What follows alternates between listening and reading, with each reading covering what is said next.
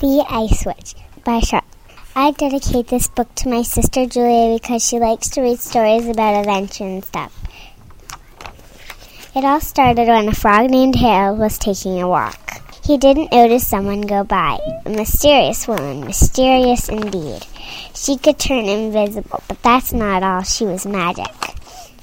Meanwhile, in a hot land called Sunnyland, there was bad news. An evil witch would be attacking. And they called her the Ice Witch. So it went on and on and on. What would happen? What would people do? Then it did happen. The witch. She came. People screamed. Luckily, some people were safe. Even better, we won. We saw her again, and some lucky people got very good that day. That was for that was that for a long, long time, but she's still out there somewhere. One person went on a trip, and there stood the ice witch, all ready for takeoff. It was horrible. By the time the witch got defeated, the witch got sore, and the town was poor. The.